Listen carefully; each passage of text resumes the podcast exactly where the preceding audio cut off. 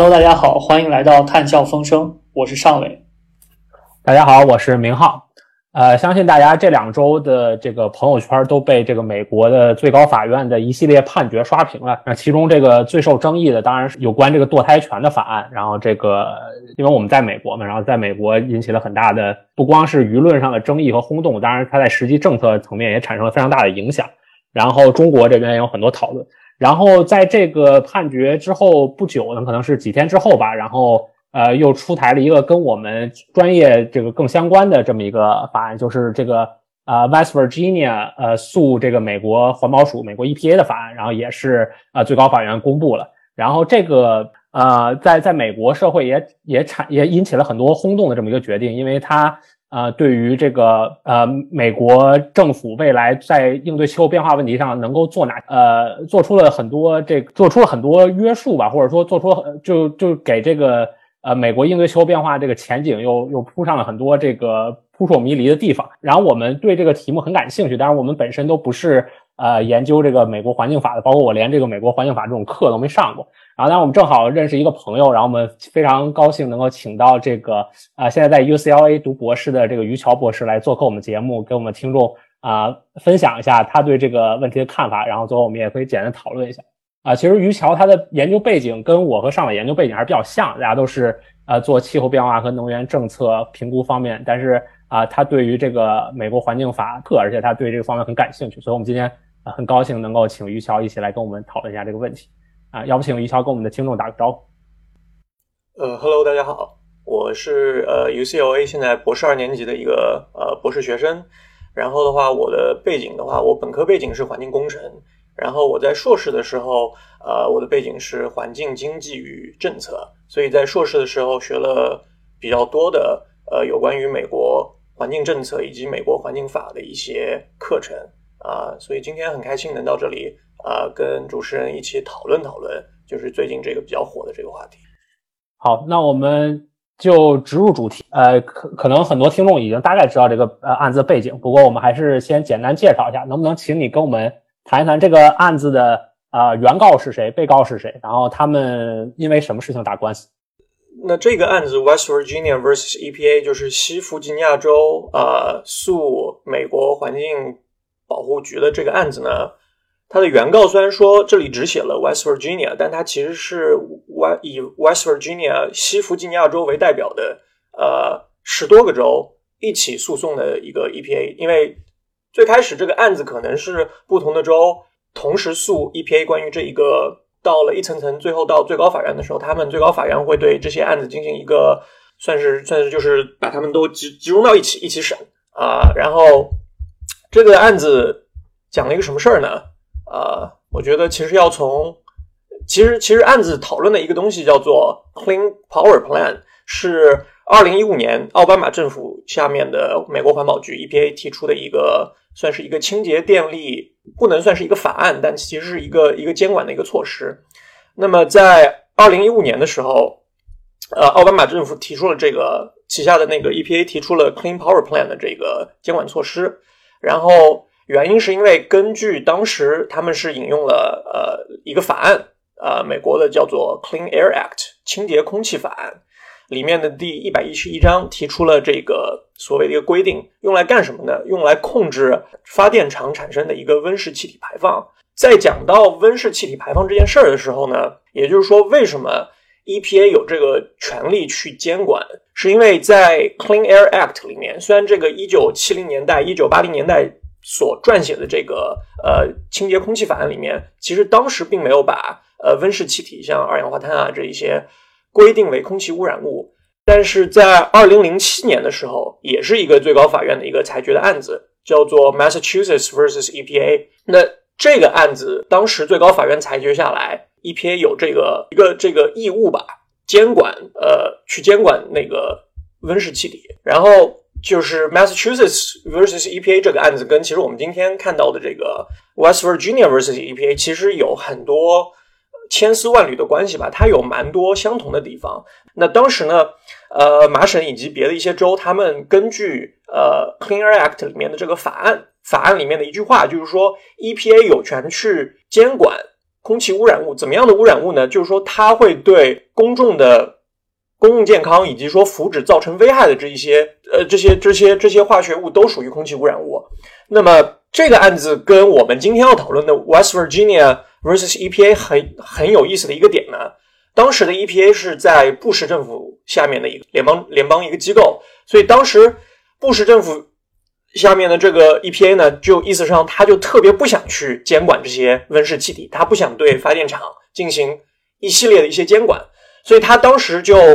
呃跟最高法院的一个反辩的一个理由就是说啊，因为这个污染物啊，这是一种新的污染物，你最开始在 Clean Air Act 里面并没有写，所以具体的这些规定规章，我觉得你们应该交给 Congress，交给国会去写，你不应该交给我，你这个问题太大了，你不应该交给我 EPA 来管这个东西。他意思就是说，国会并没有给到我一个明确的指示，所以我就不想去干这件事儿。结果当时的最高法院，它是一个五比四的一个裁决，裁决的意见里就说了，这个东西确实是一个新的一个污染物，但是在 Clean Air Act 里面已经写的非常清楚了，你对任何的，不管是新的还是旧的，呃，空气污染物，只要它对公民的公共福祉产生了一个影响，那么你作为 EPA 作为一个环保机构，就需要去监管它。呃，当时麻省他们给出的一个理由是说，呃，只因为那个 global warming 全球气候变暖会导致海平面上升，那么海平面上升以后会导致这些沿海城市的一些呃很多那个陆地就会被淹没，所以在这个意义上，它其实是对一个公民福祉造成了一个损害，所以他就觉得说，EPA 你作为一个联邦的一个环保机构，你有这个义务去监管这些东西。那么时间，我们再回到二零一五年，二零一五年这个奥巴马政府 Clean Power Plan，Clean Power Plan 就是基于说二零零七年 EPA 就已经被呃裁决说要去监管温室气体的这个背景下，所以呃呃提出的一个这么一个监管规则吧。那么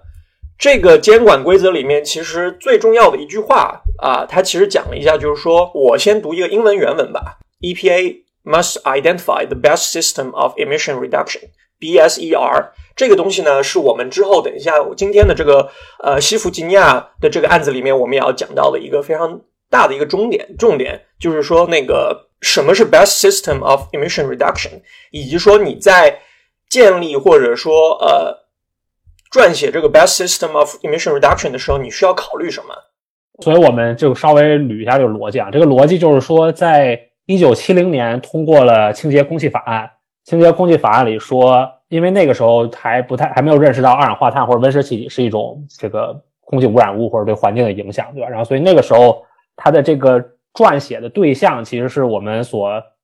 认为更常规的那种污染物，就是二氧化硫、氮氧化物这些东西。然后到时候就会形成雾霾这些，这我们之前节目都讲过。然后，但是因为它这个法案，这个最后就最后我们待会儿我们讨论的时候会讨论到这个法律的这么一种特性吧，就它写的很宽泛，就很模糊，所以它的原文是说 EPA 有权利找到最好的减排空气污染物的这个系统，就原文叫 system，相当于是空气法呃清洁空气法案里它原文规定的。然后在二零零七年 Massachusetts vs EPA 这个规定里，当然不管 EPA 的这政治立场怎么变吧，反正最后这个。当时那个 rule 又裁定了说，就清洁空气法案也是可以这个应用到二氧化碳里面所以就是经过刚才这两个裁定，所以 EPA 是有权利呃使用他所认为的 best best emission reduction system 去管制二氧化碳的。也就是说，它法案里面其实有两个所谓不太明确的地方。第一个不太明确的地方就是说，法案里面并没有呃规定 EPA 去监管呃二氧化碳，就是温室气体。但是法案里面有写，只要是对群众福祉造成危害的一些呃这些污染物吧，你 EPA 就有权去监管。所以其实二零零七年的这个 Massachusetts 的这个案子呢，其实就是证明了，就是说 OK，EPA 有监管温室气体的这个权利。那么同时呢，在呃 Clean Air Act 里面又写了，EPA 去监管这个任何的一个空气污染物吧，它都可以自己去定义一个 best system of emission reduction，也就是说。在法案里面也并没有写的很清楚，就是说，哎，你是要在工厂里面啊建一些就是 scrubber 或者说是怎么样的一些呃这些装置，它并没有减，它把这一个所有的权利其实都还是呃下放到了一个 EPA，就 EPA 你作为一个环境保护这方面的专家机构，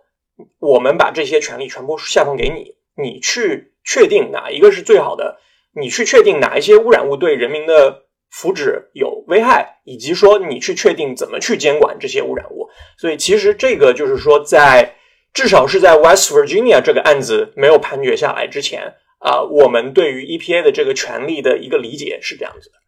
然后呢，我们再说到这个今天这个案子，它谈论的这核心，对吧？就讲的是这个 Clean Power Plan 的事情。所以 Clean Power Plan，呃，EPA 它提出了哪些这个减排措施呢？就是它所谓 identify 的这个 emission reduction system 都包括哪些？我们如果要提到这个 Clean Power Plan 的话，我觉得我们可能最好再同时提一下二零二零一七年那个特朗普政府提出的一个叫做 Affordable Clean Power Act，也不能是法案，它其实也是当时特朗普政府下面 EPA 的一个提出的一个规定。我觉得如果我们同时讲这两个，其实可以更好的看到呃这个 Clean Power Plan 里面提出的一些呃不同的一个地方。首先第一个点。呃，我刚才提到了，就是说，呃，因为 Clean Air Act 里面其实对呃 EPA 有一个要求，就是说你在决定 best system 的时候，你要考虑到一个东西叫做 cost。所以，呃，最开始我讲一下这个它那个 Clean Power Plant 里面这个 cost benefits 这个呃规定。我觉得如果大家对呃这些环境政策制定有一定背景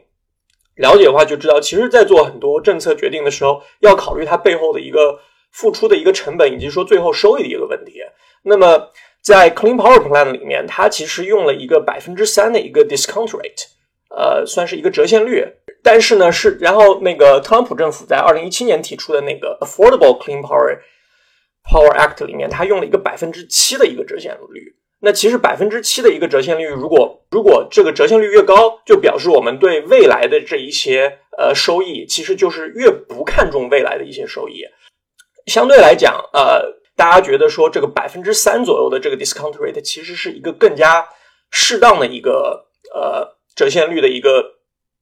一个一个比例吧。如如果我们根据那个特朗普政府提出的这个百分之七的一个 discount rate 去算的话，其实我们现在减排的所带来的未来的一些经济收益来讲，就会少的非常多。还有一个地方，如果我们要再聊一下这一块的话，那个。Clean Power Plan 里面，它其实有一个叫做 Social Cost of Carbon，也就是说社会碳成本。那它其实给到的一个每一吨的社会碳成本是四十美金，但是在呃特朗普政府下的一个呃 ACE 吧，我们就简称叫 ACE 那个那个 Affordable Clean Energy Plan 里面 Act 里面，它其实用的只是用到的这个社会碳成本就变成了一美金。那其实这个四十倍的一个差别，我觉得也是呃政府下面对于气候变化这个议题的一个重要性吧。他们对这个议题看的是不是重要？我觉得其实可以从这一些呃细节的地方可以看出来。呃，那讲完 cost benefits 这一块，我们讲第二个就是真正的就是说主题这边吧，就是它到底用了一个怎么样的一个 system？呃，在 Clean Power Plan 里面，它包含了三种不同的一个 system。那第一个 system 叫做呃，on-site heat rate improvement，也就是说，发电厂里面的一个热能效率的一个提升。那这一个是唯一包含在特朗普政府的这个 ACE 这个 rule 下面的一个东西。那除了这个呃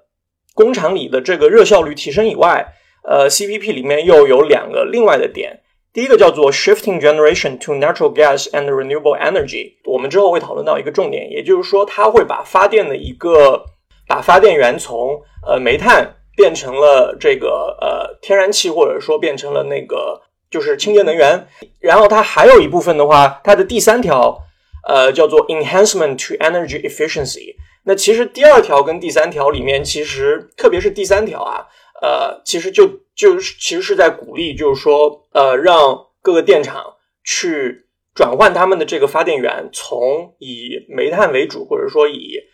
天然气为主。第二条里面其实包含了，就是说你可以转变成天然气或者清洁能源。但第三条叫做 enhancement to energy efficiency，这一条其实 implied 就是说，我不希望你用。呃，这个天然气，我其实希望你只是去用那个 renewable energy，也就是说，慢慢的、慢慢的，我希望你的电厂就是往可持续性或者说清洁能源这一块发展。我我有一个想 clarify 一下，就是说 CPP 里它并不是规定说这个你作为一个比如说发电厂，然后你要把你的多少 generation 转成天然气和这个可再生能源，对吧？它是相当于设定了一个叫什么，就是那个二氧化碳的那个指标，对吧？就是说你发一度电，你的排的二氧化碳不能超过多少磅或者多少吨。它这 EPA 只规定了这个指标，对吧？但是一但是这个指标。下面，然后它是 imply 说你这个发电厂可以通过刚才那三种 system 来达到这个指标。对，所以说，其实，在 CPP 里面，它其实也有呃鼓励各个州之间进行一个呃 carbon emission trade，就是我们比较熟悉的一个 cap and trade 的这个属于一个政策工具吧。可能之后也会提到，就是说，其实那个 clean power plan 的这一个当时想法案想要达到的一些效果，也就是说，可能呃。整个电厂里面有百分之二十到百分之三十的这个电是由呃清洁能源发出来的，这个目标其实到现在二零二二年其实已经完成的差不多了。原因是在于他们其实并没有去 follow 说说 EPA 定的这个 cap，因为这个 cap 这个法案并没有从来就没有实现过，因为一直在最高法院那边卡着。呃，原因是因为其实还是一个一个市场经济的一个原因。大家发现电厂发现说，哎，可能是这个。呃，燃油效率、这个发电效率啊、热效率的这一些原因，以及说现在的一些呃清洁能源的一个发电的这个成本的降低，大家越来越多的发现，就是说，哦，原来如果我转变成我把我的发电源从这些不可再生能源往可再生能源呃移动的时候，我的这个发电成本反而降低了。所以，其实我们现在二零二二年看到的可能很多。电网以及很多发电公司的他们的这个清洁能源发电的这个呃比例越来越高的原因，其实倒不是因为呃有任何法规的存在，而是比较纯粹的一些市场行为。那那你刚才提到一个很有意思啊，也是我在 follow 这个 case 时候一个问题，对吧？就是说我们回到这个呃 West Virginia 这个案子，West Virginia 这个案子就说的是他们认为 EPA 在那个 Clean Power Plan 当时。identify 的那三种 emission reduction system，其中的呃，比如说，尤其是这个第二个，是让把他们把这个呃 generation shift 这个他们侵害他们的利益，就是这是他们诉到最高法院的这个原因，对吧？但是我就很好奇，他们为什么会 challenge 一个从来没有实施的法案，而且感觉通过舆论的这个感觉，就是这个法案今后也不会被实施了。呃。在一六年的时候，呃，因为这个法案是在一五年年底提出的嘛，那其实这个法案当时一提出来的时候，其实在二零一六年的时候，它的这个成本还并没有那么低，就是再生能源的发电成本。所以当时如果 EPA 的这这个算是这个监管监管法法规出来以后，其实会对不少以呃煤炭为主要发电源的这些电厂的利益，特别我们讲的就是那些保守州。那边的一些发电厂的呃利益造成比较大的损害吧，所以当时 EPA 其实他们在呃颁布一个法规之前，他们会把这个法规先列出来，也也有一个公共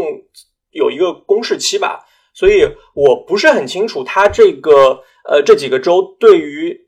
challenge 这个 rule 是在公示期的时候，还是说这个法案刚出来的时候。也就是说，这个法案刚出来的那一也有可能是刚出来，可能一两天，真的还没有完全实施的时候，这些这些那个这些州，West Virginia 这些州，他们就把那个 EPA 给告了。那么这个他们把这个 rule 一旦 challenge 以后，当时其实最高法院也是做了一个决定吧。他做了一个什么决定呢？他就是说，啊，在所有的这个 legal 的这些法律上的问题没有解决清楚之前，你这个法案就不能再实施，你的这个监管措施也不能再实施。然后这其实也是也是 West Virginia versus EPA。那么这个案子的一个所谓的它的一个特殊点，就是在于说，这个案子当时理论上是最低级法院先判，判完以后你再去上诉，上诉到那个巡回法院或者说是一个上诉法院，上诉法院在进行一个 review 以后，再决定是否要把这个案子给搁置。但是当时。呃，最高一六年的时候的最高法院就是直接跳过了史上第一次，直接跳过了上诉法案，他直接进行了一个投票，五比四的投票，直接把这个 Clean Power Plan 的这个 CPP 给搁置住了。也就是说，这也是一个算是前所未有的一个决定吧。就是说，最高法院直接也不能属于越权，但是他就是跳过了这个中间这一层中级法院，我们讲一个上诉法院的这一步，他直接把这个案子给搁置住了，搁置搁置搁置，就一直搁置到了二零二二年，这都过去八年了，所以就一直搁置到了现在，才把这个东西给裁决出来。就在我的理解，好像是最高法院他可以去决定他要不要接这个案子，是吧？然后他为什么突然非常激动的要把这个案子接过来，或者是为什么想去就是处理这样一件案子呢？我我觉得从我的角度来看的话，他其实可能也是保守派法官他们所注重的一个政治里面叫 agenda 嘛，他们所注重的这个 agenda 并没有并没有焦聚焦在这些气候变化这些议题上面，所以我觉得当时这些保守派法保守派最高法院的法官的想法，其实就是应该是怕一个联邦政府权力的进一步扩大。我觉得这个是他们所害怕的，所以他们当时直接就跳过了一个巡回，或者说我们讲一个呃上诉法院的这个中间这一步，直接就是说，哎，你这个案子先停一停，你把这个呃监管也先停一停，等到我们所有的这个呃法律上的一些问题，它到底是不是违宪呢，以及各方面的问题讨论清楚以后，你这个法案再再实施，我们再讲这个问题吧。然后在二零一六年到二零二二年中间。围绕这个案子所产生的不同的别的诉讼也特别多，比如说，其实到了二零，呃，其实到了那个呃拜登政府上台的时候，他们其实就已经不想管这个 Clean Power Plan 了，他们想重新草拟一个新的一个更严格一点的一个呃温室气体控制法案了，因为当时那个 CPP 所规定的一个总线就是说，希望到二零三零年的时候，这个。通过发电厂产生的二氧化碳或者温室气体，呃，比二零零五年减少百分之三十的三十二的这么一个数字，他们现在觉得这个数字因为已经达到了，所以其实，呃，拜登政府现在上台以后，就其实已经就他们甚至都不想管这个呃 CPP 这个规定，他们想重新再去树立新的这个 CPP。那为什么呃，二零二二年，也就是说我们前几天最高法院还是一定要坚决的把这个案子判下来？那就是等一下我们会讨论到的另外一个方向的一个问题，就是可能是跟一个呃保守派对于一个联邦的一个监管权力方向也好，以及说一些别的方向的一些议题也好，他们所持有的另外的一些不同的一些政治意见吧。我觉得可能是我们等一下之后过一会儿可以讨论到的一个问题。那我们就直接进入判决的结果吧，就给大家介绍一下。呃，这个诉讼以后，大法官们是怎么想的？然后他们是判决是几比几？然后同意的观点是什么？然后反对的观点是什么？那其实 West Virginia 我们之前讲了这么多，其实主要都是为了给到大家比较足的一个呃这个背景知识。因为其实如果我们要去了解这个判决，其实判决的一个最终的一个问题就是围绕说 EPA 的这个。BSER 就是这个 Best System of Emissions Reduction 这个东西它是否越权了？这个是我们我们我所关注的这个案子的一个焦点。最后的一个判决结果就是说，呃，应该是六比三。审理的一个结果就是说，最高法院里的大多数人认为，CPP 里面这个 BSER 里面的这一段叫做 Generation Shifting，我们刚才提到的叫做这发电源的一个转变。它其实会改变到全美的整的一个电网的一个能源结构，因为它会改变全网的一个全美的一个电网的能源结构，所以最高法院觉得这个东西超出了国会所赋予 EPA 的一个法定权利。他认为 EPA 的这个行为会是一种，他们用了一个非常华丽的一个词，叫做变革性的权力扩张。同时，他们觉得说这个问题就是说是否。对全美的一个电网的能源结构需要进行一个变化，他们认为这这个东西是一个 major question，他们觉得这是一个重大问题。那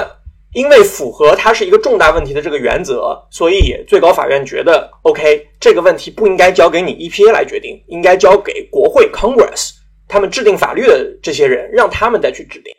我我想问一下，另外的三位法官怎么说？反对派意见里面主要的那个呃。法官就是 Justice Kagan。那 Kagan 法官他讲的一个点就是说，他觉得，首先他开篇第一句，他在他的那个那个 dissent，他在他的那个意见里面就写了，他说最高法院根本不懂气候变化。他说你们在干什么？然后呃，Kagan 讲了很多啊，他讲了很多点，他其实就是，我觉得我我觉得 Kagan 有两个点，呃，我特别想提一提。那第一个点的话，Kagan 其实主要引用了1977年一个重要判例，这个判例也是美国的行政法以及说环境法里面非常重要，以及说一个非常有历史意义的一个判例。那个判例叫做 Chevron vs NRDC 这个案子。那这个案子里面其实就是讲了一个什么东西呢？结果就是说，如果法条里面写清楚了，写的非常清楚，你联邦政府机构就根据这个法条里，法条里写的啥你就干什么。但是如果法条里面是 silent，也就是法条里面并没有提到这个点，或者说法条里面写的非常的比较模糊吧，这个模糊其实就是我们刚才讲的那个最开头开篇时候讲的那个 Clean Air Act 里面这个。对于比如说污染物的这个定义，它并没有把每个污染物列出来，它只告诉你，只要这个东西对人民的福祉造成危害，它就是一个污染物。或者说，它并没有写出你 EPA 应该去根据什么样的一个 system 去监管，而是说你只要根据你去这个，只要根据你的这个专家意见定出来一个 best system，你就可以把它 apply。然后这个东西我们讲叫做这个，在这个一九七七年的这个 Chevron 的这个案例里面，它其实。啊，给到的一个东西就是说，它其实把很多国会所制定的规则里面的这一些权利，它其实都下放到了呃更具有专业知识的这一些联邦政府机构。那联邦政府机构，他们就所谓的他们拥有这个自由决定、自由裁定权。所以，所以 K 顿法官就引用了这个一九七七年这个非常重要的一个判例，呃，甚至其实都变成了一个现在特别符合。在最高法院里面经常适用的一个东西叫做 Chevron 原则，它其实就把它简称为了 Chevron 原则。那 Kagan 法官第二点，他又提到了一个点，他提到了一个非常重要的一个历史的一个过程。这个历史过程是什么呢？就是说，清洁空气法案其实在一九六几年最开始提出，到一九七零年，以及说到一九八零年这个中间，清洁空气法案其实进行了多次的一个修订。呃，七七年的清洁空气法案的一个修订。过程中本来有这么一句话，本来的这句话就是说，EPA 它其实要做一个什么事儿呢？它让 EPA 去呃监管空气污染物的时候，它用的是 Best Technological System of Continuous Emission Reduction。在一九七七年之前的 Clean Air Act 里面，它其实有一个词儿叫做 technological，但是在一九七七年的 Clean Air Act Amendment 的时候，也就是说在这个修订案的时候，国会特特意把这个 technological 这个词儿给删掉了，也就是说，你这个 system 还不一定非得是一些技术相关的一些 system。其实，在呃我们这个 West Virginia 这个案子里面啊，majority 他们讲的一个点就是说，Clean Air Act 只让你做 system，但这个 system 到底是怎么样？我觉得你一旦要对全美的这个呃这个能源结构进行一个规定的话，我觉得你这是越权了。然后他们觉得。EPA 现在做的东西超出了国会所赋予他的权利，但是，呃，Justice Kagan 他提出的一个意见就是说，其实我们看到这法法条制定的这个过程中，国会其实是非常刻意的想把这个权利过多的下放到 EPA，因为国会也知道他们并没有足够的这些专家意意见或者说专家知识去制定一个非常好的一个法条，所以他们希望说 EPA 作为一个非常怎么讲？就是一个一个专家机构吧。EPA 作为一个专家机构，它有各种这种专家知识啊也好，或者说各方面的这些知识储备也好，他们觉得 EPA 有这个能力去做到这件事情。所以，其实我们在一九七七年的这个 Clean Air Act 修订版的时候，其实就已经可以看到这个点，就是说，哎，这个国会是非常有意的、刻意的想让 EPA 去 best system 去监管这个任何的这个空气污染物。那那我觉得我们可以讨论一下，就就是所谓的这个重大问题原则，就是当这些法官们他们认定 EPA 的这个权利，呃，要有一关在一个笼子里边的时候，他们是怎么去设想哪些权利是在笼子里边的权利，哪些权利是笼子外的权利的呢？对这个问题问的非常好，然后答案就是最高法院到现在。他们自己都没有给出一个非常清晰的一个概念，这个其实就是我对一个怎么讲，就是对于这个重大问题原则的一个过度的一个适用所越来越产生的一个担心吧。就是说，我们其实现在看到说，呃，法条里面其实它可以写的非常不清楚，对吧？然后由最高法院来进行一个释法，来看裁决说你这个呃这些机构的行为也好，是否符合这个呃法条所规定背后法条想让你去做的事儿。但是呢，呃，最高法院他现在自己又整出来这个东西叫做重大问题原则。那重大问题原则到底是什么呢？它其实有一个非官方的一个定义吧，就是说重大问题原则，也就是说很多保守派法官他自己在别的就是访谈里也好，或者说在接受采访的时候，对于重大问题原则做出的一个定义：issue of vast economic and political significance，也就是说会对经济以及政治所产生非常重大影响的这些问题，它就属于重大问题。所以你其实可以看到，它这个概念非常宽泛吧。然后重大问题原则，其实我们今天讨论的这个 West Virginia 这个案子也是有一个第一次。什么第一次呢？在二零二二年，也就 West Virginia 这个案子之前，所有的最高法院的这个呃裁决里面，它其实都没有白纸黑黑字的写下叫做 major question 这个问题，就是重大问题。West Virginia 是第一个案子，呃，在那个最高法院的大多数法官，他其实在他们的裁决意见里面就写到把。Major question 这两个字真真实实的写到了这个白纸上面。那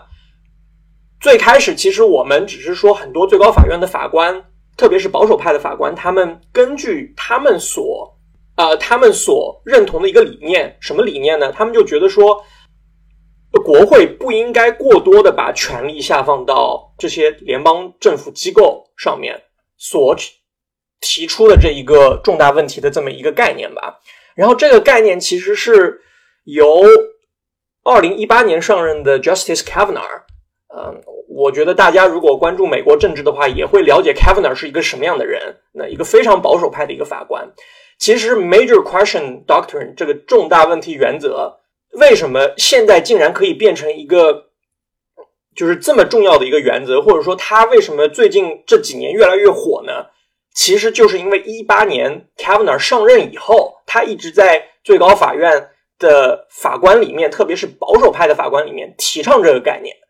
他就觉得说，他特别害怕，他他觉得监管没有问题啊，但他觉得说这种呃权力过于多的这些监管是他特别害怕的。这也是很多保守派法官的一个特点，他们并不希望有一个联邦的一个大政府，他们希望有一个小政府。什么意思呢？他们希望更多的这些政府的权利是下放到了下放到州政府的一个地方。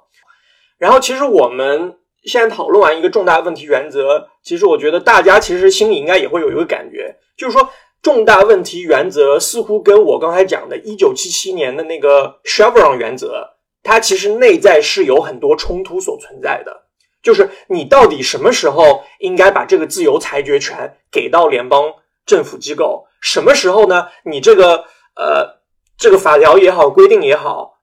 符合了重大问题，然后这个就不应该由你这个呃联邦政府机构来决定，而应该交给国会去决定。其实这个东西到现在为止，这也因为这也是第一次那个最高法院在呃在这个呃真正的判决里面写到 major question 重大问题这这这几个字，所以。确实是还有非常多非常多不清楚的一个地方。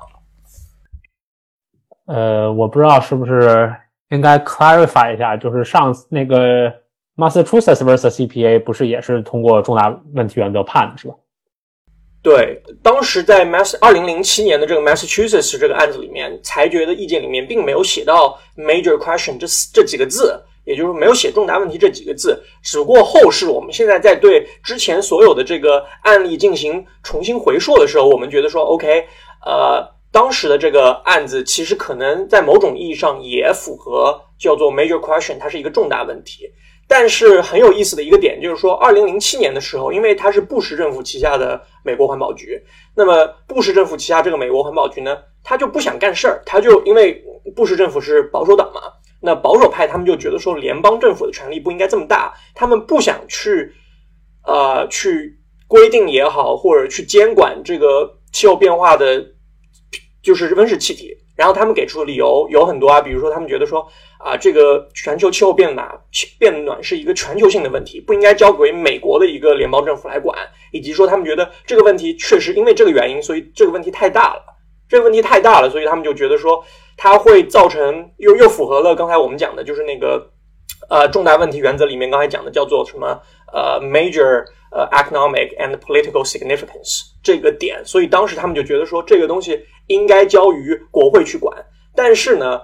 当时的最高法院也是一个非常态的一个决定，当时也是一个五比四的一个决定。当时五比四的决定就是说，最后是决定下来说，呃，你 EPA 就应该去做这个决定，因为国会其实根据这个清洁空气法案 （Clean Air Act） 给到了你这个去监管的这个权权利，你也有这个义务去监管。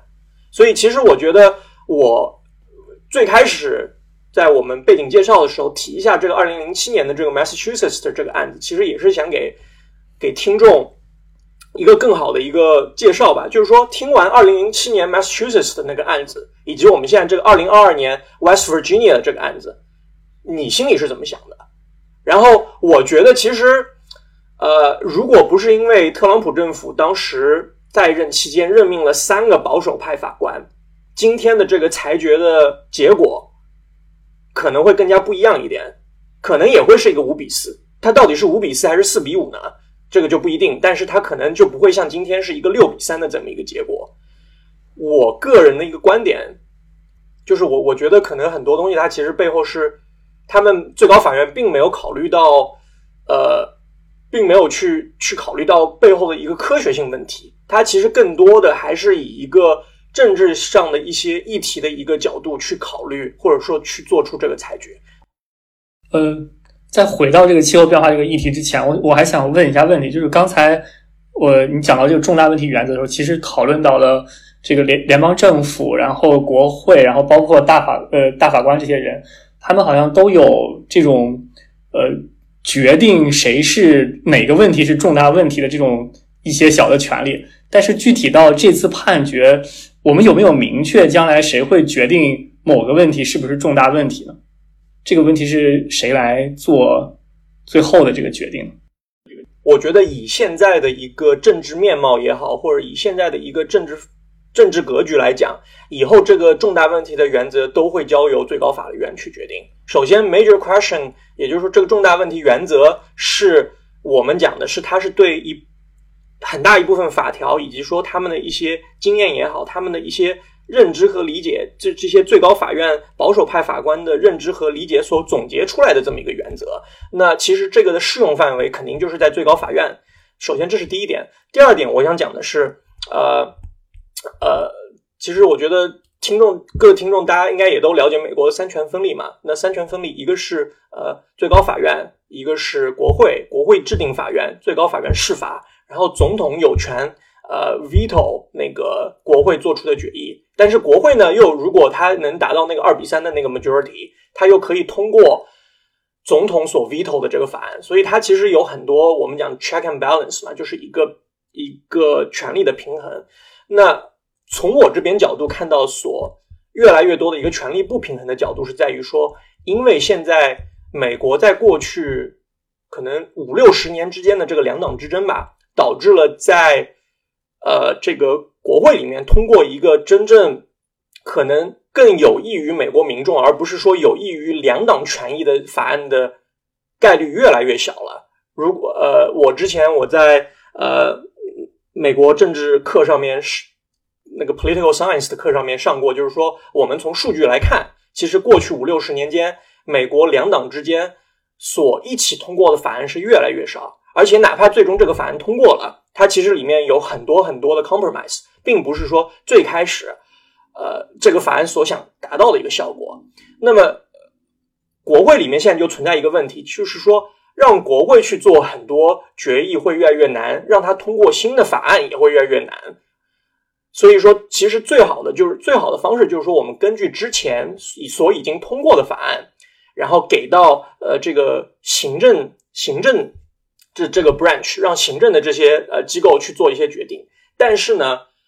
现在最高法院又出了这个东西叫做重大问题原则，那最高法院就可以从我的角度吧，我觉得最高法院的这些保守派法官，就是最高法院现在可能就能更加随心所欲的去做出这个裁决。那么做出这个裁决以后，其实我觉得，特别是这一次 West Virginia 里面 opinion 里面也有一句，在我看来吧，我觉得非常就是道貌岸然的一句话。他说：“我最高法院，我并不是去。”管你什么这个这个这个温室气体或者怎么样的一个问题，我只是在裁决你是否违宪了，或者说是否对这个法条违宪了。我我只是在根据你的这个权利进行一个裁决。他话是这么讲，但是他其实从某种意义上，他其实就是把这个呃把这些气那个气候变化这些法案给给给给杀掉了。杀掉的原因是因为这个法案到时候在国会里面也不会通过。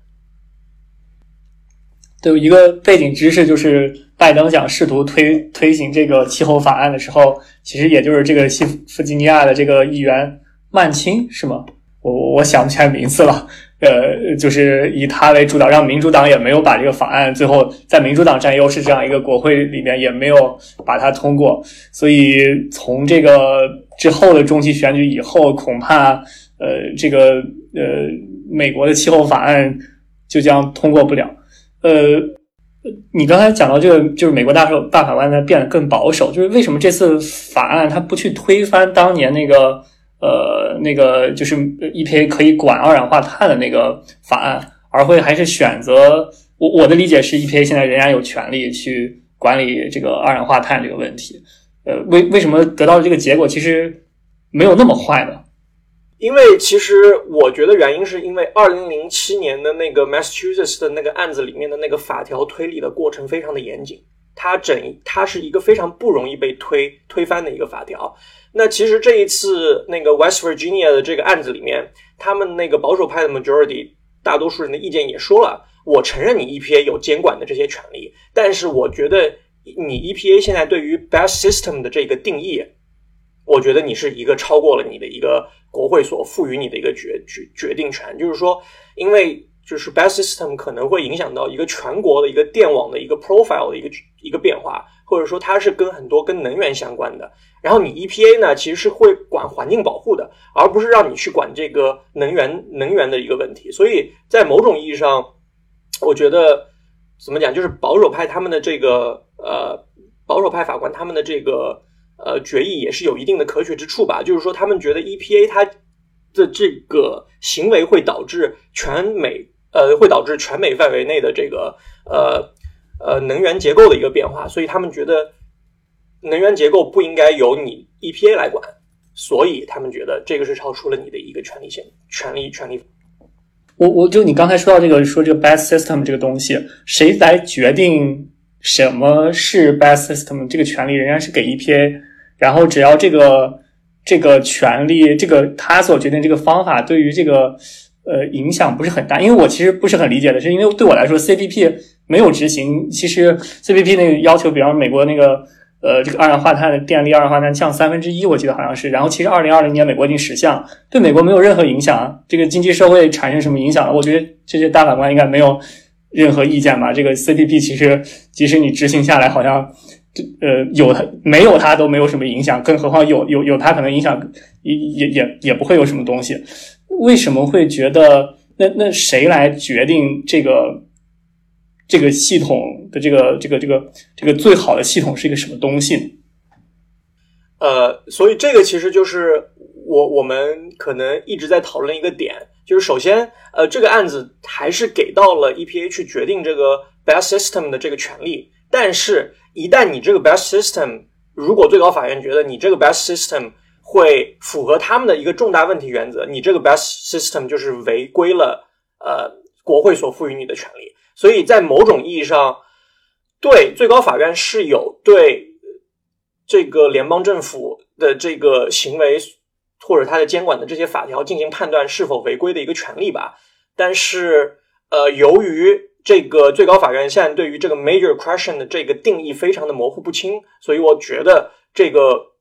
这个判决是一个不好的判决。我觉得这个是是我想讲的。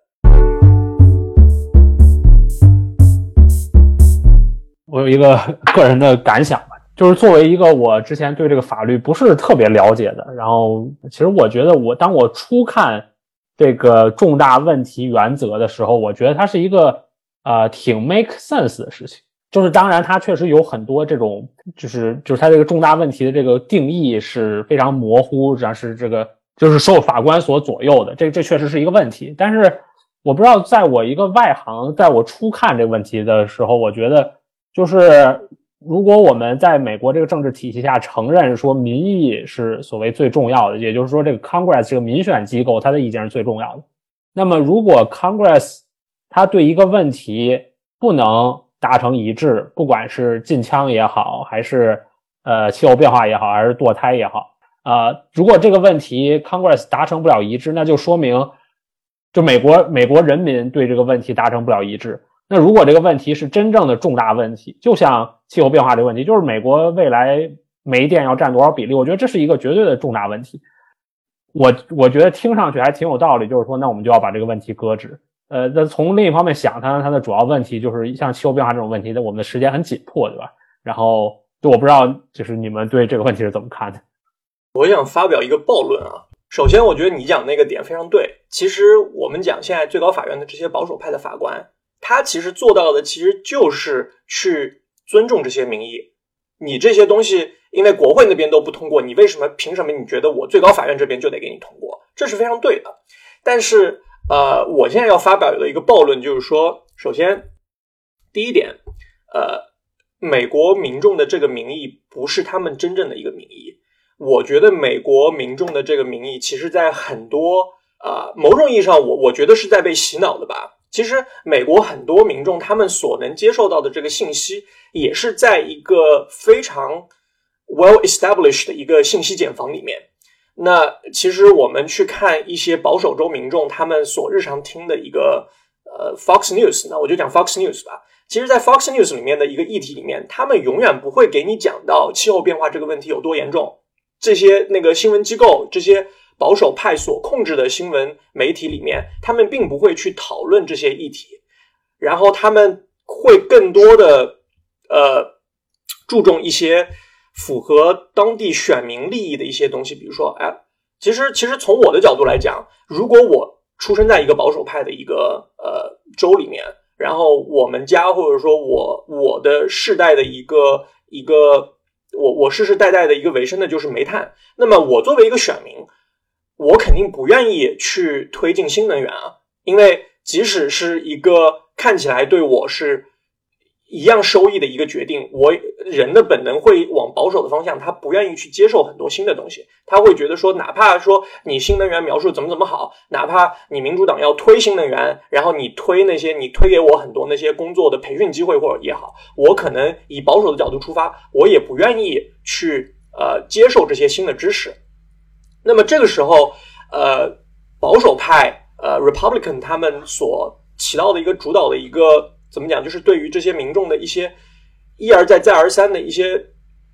继续，就是民他们会做很多民众想听的东西，以及在这个民众想听的东西上进行进一步的一个夸张，以及说进一步的给他们一个重复的一个听。所以，其实从我的角度来讲，我觉得对这个民意是是民意，但是这个民意其实是很多情况下这个民意被 amplify，或者说这个民意在保守保守党的。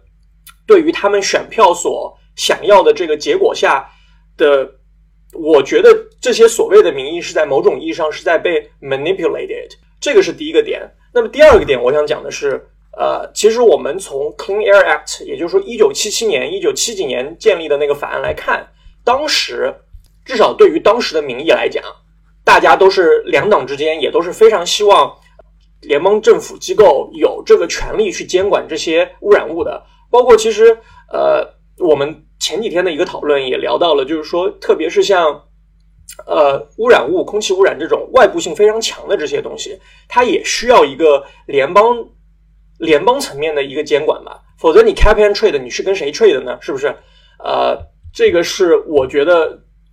至少在一九七七年的时候，大家是有这个想法，只不过从一九七几年到现在二零二零年，这过去的四五十年间。两党之间的党派争斗越来越越来越严重，导致了选民所接收到的信息也越来越越来越的接收到的信息越来越的偏一边化，这就导致了其实对二零二二年现在的这个民意，确实是大家不想有一个。呃，至少美国以美国来讲，百分之五十可能百分之五十以上的人不希望有一个全国范围内联邦层面的一个气候变化的一个监管。对，这确实是符合民意的。但是我们回看到一九七零年的民意和二零二二二年的民意，我觉得在这过去的五十年之间，美国民众的这个民意其实是慢慢的是在被改变，他们并不是想主动去改变这个民意，而是被改变了。所以这个是我所向发表的一个暴论吧。对我觉得这个挺有意思啊，我就觉得我就就是刚才说的那个外部性的这个问题，其实呃非常重要，对吧？就是因为这个是我们这个环境问题所，比如说跟控枪或者堕胎这种问题，就另一些非常有争议的问题，这个特殊之处，对吧？比如说，就比如说加州和犹他州这两个州离得很近，对吧？但是说，然后加州很自由，犹他州很保守。说犹他州出台了，比如说禁止堕胎的法令，这个法令是不会影响加州女性堕胎。健康、生命等等这些权利，但是如果犹他州它把空气污染的管制放松了，那么这个空气污染是有可能飘到加州来的，对吧？所以说，从环境问题这个角度上来说，所谓这种比较保美国语境下这种比较保守的政治政治主张，就是说把所有的在联邦制这种国家下这种政治主张，把所有的权利都下放给呃地方政府，只是不是一个特别适合解决环境问题的这么一个一个方式。我我可以讲到我不能录进去的话，就我来之前我在跟我室友讨论这个问题，也许我们可以放进去啊，我看一看最后我讲的是什么效果，然后就讨论这个问题，然后我们俩就开始讨论这个这个权利，他他也是说这个把这个政府的权利控制住，然后把这个 major question 被审查一下是个好事情，然后我就说那你不能给这九个人，然后呢，然后他也就是会说那你这个。民意既然到这儿了，你怎么说这样？然后，然后我我也会说这个民意是被人洗脑的。然后他还说，那你就不相信人民群众的智慧？就是我我的一个核心观点就是，这东西聊了半天以后，我我就觉得我不知道在说啥。就我我我我甚至还跟他说，这个北宋时期，这个王安石、呃司马光这些人，他们开始的时候是政见不合，后来的时候变成两党之争，就完全没有和政见有任何关系。你反对的我就同意，你支支持我就反对，就。连政争就是对气候变化这个问题都不讨论了，就直接你同意我就反对，就这么简单。甚至然后我觉得他们当然肯定对这个国家的灭亡有责任。然后我但我觉得讨论来讨论去，这这这这，我唯一最后得出来结论就是我不能讨论，我得去写论文，赶紧去看一看这个录播课这个事情去。就你这个。就我，我最后我不知道我要说啥，我说啥别人都有反对的理由，而且那个东西也不完全错误。然后我录的时候，我给他写了四个字：少说多问。就这这期我录的时候，我要少说话，不要不要不要讲这些。呃，就我我我觉得非常模糊，让我没有理论和这种意识。但我总觉得它是有一个对和错在的。其实我这两天正在读那个托克维尔的那个《论美国的民主》，就我一直在。想把这个事情理清楚、思考好，然后有一个我能发表出来的观点。但是很抱歉，至少到这个时候，我只能 先先少说多问一下，把这个 东西做好。就我其实不知道该怎么去讨论这个问题。我觉得，其实我们讲美国政治体系的一个优越性，在其实就是讲一个 check and balance，就是说它的三条。一个司法司法线、立法线和一个行政线，这三条都会互相一个制约。那我觉得这个点真的是一个非常好的一个制度吧。然后问题就在于我们非常尊重 check and balance，但是其实现在最高法院它并不是 check and balance。最高法院的九个人他是并不 balanced，他们里面的这些观点也好、意见也好，他们并没有 balance。他们现在是保守派占大多数嘛。然后其实。在呃呃，特朗普政府对那个最高法院认定了三个保守派法官上去，甚至最开始之前我忘了是哪一个法官，但那个法官他其实本来是一个偏保守派的一个法官，但是他就自己就慢慢的就是说啊，我以后我的他就可能是在采访里或者怎么样，他其实就讲了，他说我以后的一个方向我会可能更多的是偏中立，因为我想 keep 这个 balance，包括其实我们讲之前那个。呃，那个就是我比较喜欢的那个女法官嘛，那个 Ruth Bader Ginsburg，RGB，她其实为什么就是撑着这么很重病的身子吧，在最高法院上就是不想退下来，想等到民主党上台以后再推迟一个民主党或者说偏自由派的一个呃一个法官上去呢？我觉得他的内心不一定单单就是说啊，我就特别支持民主党或者或者也好，我一定就是一定要让一个民主党的法官上台。我觉得并不是这样的。我觉得在他的一个想法里面，他其实也是想继续保持最高法院在美国 check and balance 这个系统里面比较平衡的那个点。他能做出很多在某种意义上。能符合很大一部分保守派民众的意见的一些决定，但同时呢，他也会符合很多自由派以及我们讲自由派可能就是一些比较激进的一些政治政治议题啊，比如说一些我们我觉得环境环境环境保护其实属于那种自由派里面比较激进的一些，或者说比较权力比较下放比较大、有创新性一点的这些政治呃政治政治工具里面吧。我觉得其实嗯我的理解是，美国现在的这个国会里面。应该已经两党之争已经是变成了，确实已经变成了你投票我就反对，你提出这个我也反对的这个状态。那么在这种情况下，是不是我们其实，然后呢，就这个是这个是立法线，对不对？行政线那边是总统，那总统其实每年会在选举，我们也能看到有变和不变的，所以其实在这个角度上也是一个好事。但是我我觉得我会比较希望说，最高法院美国的这个司法线这一块儿，它至少能在保持一个比较。平衡的一个角度，但其实现在就是一个原因是在于一个失衡了。就是说，虽然说其实我们现在来看这个，我们以一个环境保护一个角度，我们去看这个呃气候变化控制的这个角度，我们现在因为可能一些市场的一些原因，它现在确实发电厂以及说美国的这个电网的这个呃那个那个再生能源的这个比例已经非常高了，也达到了可能二零一五年 CPP 推出时候想达到这个效果。但是从我这个角度，我比较担心的一个点是在于，在一个不平衡的一个呃最高法院的存在的一个情况下，然后我会非常担心 major question 这个重大问题原则会被保守派法官一步一步进一步的滥用下去。那滥用下去的结果就会导致很多我们之前所存在的呃一些法案啊法规都没有办法进行实施。以及我其实现在对气候变化这个问题，我觉得还是没有那么乐观，因为美国的一个整体的一个减排速度并没有在我们所期望的一个速度下。虽然我我我现在是在加州，我觉得加州做的非常好，然后我特别觉得在加州在二零三五年或者说二零五零年的这几个 timeline 上，它能取到非常好的效果。但是大家都知道，减排是一个都不是全国性的问题，是一个全球性的问题。那在这个情况下，美国有非常多的州还是不愿意去做很多。不能说你完全放弃煤炭吧，至少他也没有说在做一个非常有规律或者说有法案支持的一个 transition。我觉得这个点是我比较担心的一个点，就是说我我我的想法是，West Virginia 这个案子其实标志着这一个点，就是说未来联邦层面的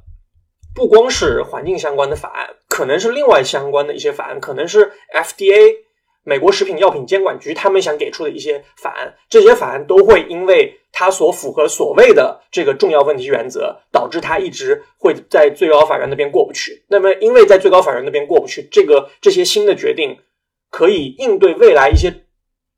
真正的重大问题的一些决议决议都过不去。那其实这个是我比较担心的一个问题。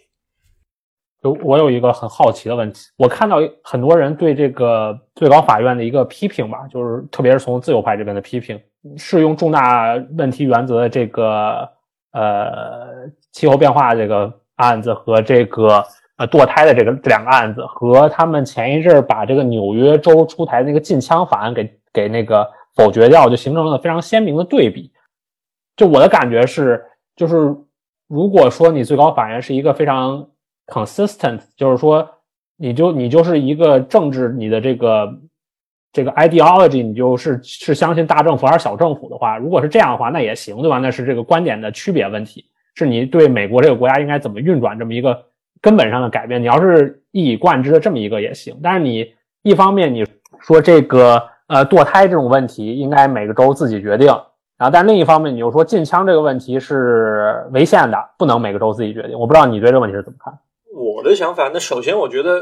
从我我因为我的一个我的一个 ideology，或者说我的一个 id，或者说我的一个价值观，肯定是偏偏偏偏自由派一点吧。从我的一个角度，我去做一个比较果断的一个判判定，我就觉得最高法院现在的这些呃保守派法官非常的双标吧。他们其实只是用他们在最高法院的这个权权利去做出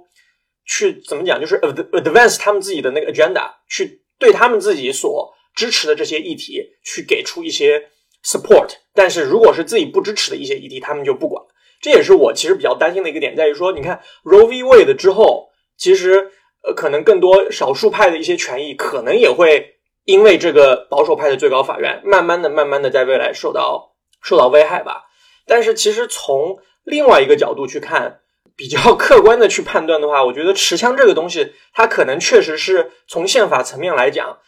州政府不应该对这个持枪的这一个呃行为做出一个决定，因为是。宪法宪法里写了，对啊，宪法里写的写写了吧，就是说你你就每个人都有自由持枪权吧，对吧？只不过这个每个州对自由的这个定义不一样。但是我觉得，就单纯我们从这个 CPP 这个 Clean Power Plan 这个 Act 跟这个持枪这两个角度来讨论，确实 Clean Power Plan 这个东西是会对整个全美的一个权利做到一个约束吧，就是联邦会对整个全美的各个州都会做到一个。呃，约束，但是可能纽约州自己提出的这一个东西，它其实更多的是一个州内，就是我们讨论的两个方向不一样，一个是从从就是从上往下管，然后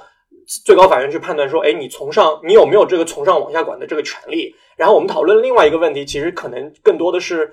堕胎权跟持持枪权这个东西，可能因为是法案里面没有明确的说，所以它其实更多的呃是。呃，你你从下往上管，就是你你州里面自己管，然后我作为最高法院，我来判定说，哎，你的这个行为是不是有来违宪？所以其实我觉得从某种意义上吧，就是堕胎案、持枪案，以及说那个现在在讲的这个气候变化的法案，可能在某种角度上它不能就是放到一块来讲。但是我个人的角度吧，我觉得我可能还是觉得，我我非常希望。呃，最高法院的这些法官真的是以司法的角度去做比较 consistent 的一个判例，但是至少从我们现在的角度来看，首先 major question doctrine 这个重大问题原则，它已经跟一九七七年的那个 Chevron doctrine 那个 Chevron 原则产生了冲突了。所以其实我比较担心的一个点就是说，他现在开了一个头，那那未来会不会把那个 EPA 去监管 greenhouse gas 的这个权利的这个？判例也去推翻呢？因为其实零七年的这个判例，它只是一个判例，它并没有写到那个法，就是法规里面写到那个 statute 里面，对不对？那零七年的这个 EPA 去监管这个温室气体的这个权利，是不是未来某一天也会因为它变成一个 major question，会把它推翻呢？一九七七年那个 Chevron 的那个案例，就给到联邦政府的这些机构一定的这个自由裁量权的这个这个 doctrine 也会慢慢的被推翻呢？可以，我可以打断一下，就是就刚才这个逻辑做一个就是逻辑上的反，我我这不是我个人观点啊，但是假设 APA 今天把它的权利扩展到了气候变化治理，它明天可能去扩展到可再生能源，或者是成为一个美国的发改委，然后或者是它权力进一步政府的别的地方政府权力扩大，那美国的联邦小政府会不会也发展成为大政府呢？就如果是这样的逻辑型的推理的话，也可以把它适用于 APA 扩权的一个问题。开了一个坏头，我觉得这个逻辑的角度是对的，但是呃，我觉得从我的角度来讲吧，我是比较比较比较比较 support 一九七七年的那个 Chevron 那个 Chevron 那个原则。Chevron 原则里面，它其实经过可能过去三四十五十年的一个扩展吧，它其实把里面之后根据 Chevron 判的这个案例，嗯，没有几十起，也有上百起啊。哦，没有上百起，有几十起了，然后就是非常多，所以其实慢慢的，Chevron Doctrine 其实背后的这个定义越来越变得清晰。虽然可能也没有写到这个法条里面，但是它其实对于说到底你这个呃呃这个这个联邦的这些机构会有怎么样的权利，我怎么去判这个这些法条给到你这些权利，它其实有很多的这些方法论在背后。比如说，呃，有一些最高法院的法官会去看。制定这个法条的时候，他比如说会对这个法条、这个法案里面不同的那个章节的法条进行一个对比，去去做一些 cross reference 一些东西，去确定这些东西。但是我对于 major question 这个重大问题原则还是存在一定疑惑的一个原因，是因为它其实真的是可能近几年才由保守派法官提出来这么一个概念，它的一个主要的一个议题，可能就是为了防止联邦。小政府慢慢变成联邦大政府，所以可能我对它未来的一个适用性也好，或者说怎么样也好，我对它进行一个存疑吧。然后又是因为我现在是一个可能非常呃 support 气候变化的一个人，然后这一个案例呢，这个案案件又极大的推翻了我对 美国未来联邦联邦层面气候变化管制的一个呃政策的这个期望吧。所以从我的角度来讲，就是我我会更愿意去 support 一九七七年的那个 Chevron 原则，而不是现在他们突然提出来的这个这个重大问题原则。对，然后我我最后一个很感兴趣的问题就是，我们之前有一期节目，这个采访一个，就是采访一个美国人，对吧？我们当时也问了这个问题，就是说，呃，因为美国的这个，从我从我们这个从从我的角度来看，就是尤其是跟中国政府做对比，对吧？美国政府在气候变化这种紧迫的问题上的行动呢，可以说是非常的滞后和缓慢。就这个我们。中国可能很快就可以对，比如说空气污染出台这个大气国十条，然后对这个气候变化问题很快就能出台一系列的决定。然后，当然对于美国来说，它的这个政治体制导致了，比如说在国会它通过一个法案要很久，然后可能像 EPA 这种行政机关好不容易有点权利，然后也要被最高法院像这样这样子一样不断的 challenge。好奇一个问题就是说，对于气候变化这么紧迫的这种环境问题，或者 in general 这种环境问题，我觉得都很紧迫吧。然后就是说，这个美国这个政治体制，呃，是不是就不适合解决这个问题？我觉得从我的角度来讲，每个制度其实都是平等的。那么每一个制度下，它其实都会有它的好的地方和坏的地方吧。呃，我理解下的美国政府的一个怎么一个美国的一个制度的话，其实它其实，在很多情况下，它会考虑到每一个人的利益，或者说很多不同方面人的利益。这个民主议议题这样的一个过程，也才会说导致了他最后我们现在看到的一个通过法案的一个速度非常慢，或者说呃各个州之间不同的意见会导致他最后一个联邦层面的一个法规没有办法出台。所以可能说从我的角度来讲，至少在这些重大问题 不是重大问题，就是我怕跟之前的那个重大问题原则搞混了。但是像这种可能需要一个。呃，以举国之力去解决的一些问题吧，它可能确实是，或者说一些非常迫切性，那么多时间交给你去立法的这一些问题来讲，它的它可能确实不适合，它的这个制度确实不适合去解决这一些问题。但是，一个制度有它的好和坏，可能它在这个问题上它不能很好的去解决，呃，这些气候变化的问题，但是它可能在别的一些方向，它可能就有它的一个优势所在。我我我想，我们最后呢，就还是回到气候变化这个问题上来，就是抛开这些就是充满政治的意识形态的，哪怕制度和政策的问题来看，呃，我我们在解决气候变化问题上，特别是美国在解决气候气候变化问题上，呃，就是出如果我们这件事情已经反正它已经发生了，我们在之后呢，如何还有别的行动，或者包括 EPA 本身还能做一些什么事情去？加快这个气候变化的治理进程呢？呃，从我的角度来讲，我觉得我是非常悲观。我觉得可能这个法案之后，一个联邦层面的一个呃这种气候变化的一个法案，可能要等到很多很多年之后，我们才能看到。这个是我的一个角度，所以我觉得可能更多的只能是由每一个州去制定呃不同的一些呃。气候变化相关的一些法律，比如说，呃，我知道的加州的话，跟中国政府，呃，中国的环境环保部，呃，签订了很多那个气候变化的一些谅解谅解备忘录。那，呃，至少作为加州来讲，呃，它是全美人口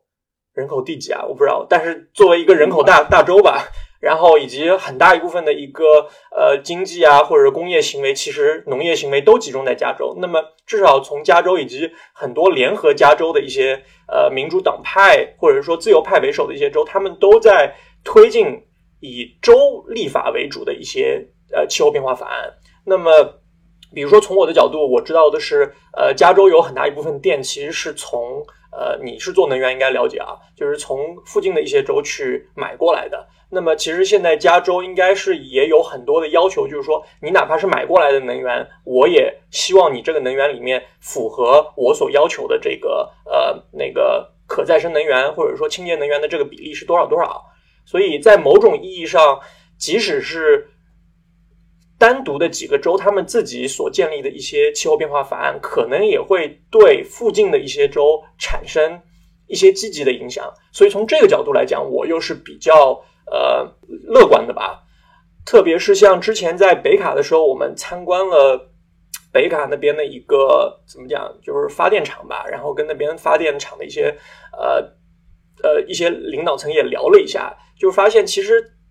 确实是渐渐的，大家发现因为清洁能源的这个成本的降低，呃，越来越多的这个发电厂公司，他们愿意去转型转转向以清洁能源、可持续能源为主的一个发电的这么一个呃。呃，发电的一个这么一个一个基础吧，所以这个也是一个非常市场性、市场化行为的。所以从乐观的角度来讲，如果我们未来的这些呃可持续再生能源的发电成本会越来越低，储能设备的成本会越来越低，那在这种情况下，我觉得呃，美国毕竟还是资本主义市市场化经济的一个国家嘛，那么在市场经济的这个调节下，我觉得或许我们。也能期望说，呃，这个未来的这个，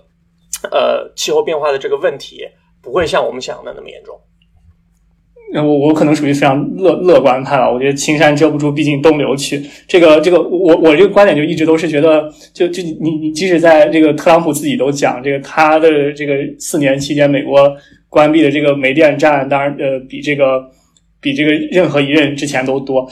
当然，呃，特朗普时期美国的。有一段时期，美国的每一个煤电厂都比中国的每一个煤电厂要效率要低，呃，这这也是呃这这些低效率的煤电厂，我觉得早晚都是要关掉的。然后另一方面呢，我我觉得这个这个这个发展态势很快，而且在中美竞争这个背景下，我觉得美国确确实实早晚就包括这个全球这个背景下，美国确确实实必须要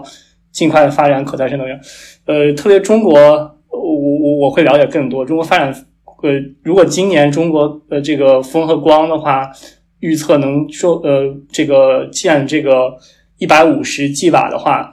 如果相当于一一如果一年建一百五十 g 瓦，就保持这个速度，其实到二零三零年的时候，中国的这个建成的这个呃量其实是符合两个目标的，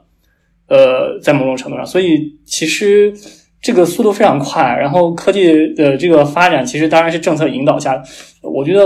这个。呃，不光是不管是这个联邦政府怎么想，这些 non-state actors 他们已经，我我还是相信有很多解决办法能在这个地方上。呃，另一方面，我想提一篇就是呃研究吧，大家可以去看那个 Nature Climate Change 上那个关于美国有一些州想去这个减排，有一些州不想去减排，最后我们实现百分之八十或者是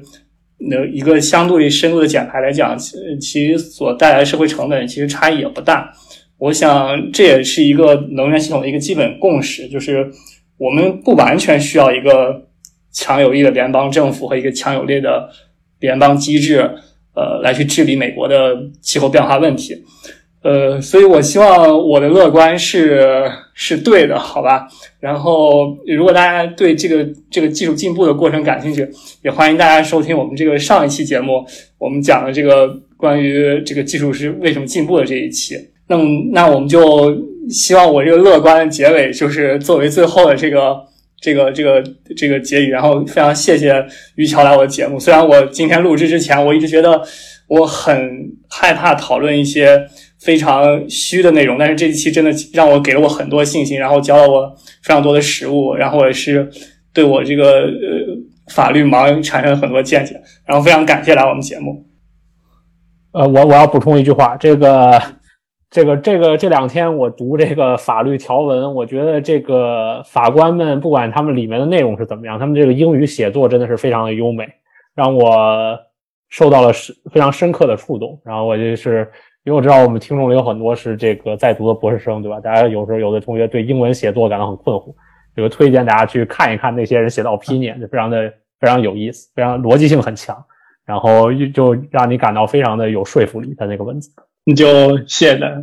那我们下期再见，谢谢大家，谢谢大家，嗯，拜拜。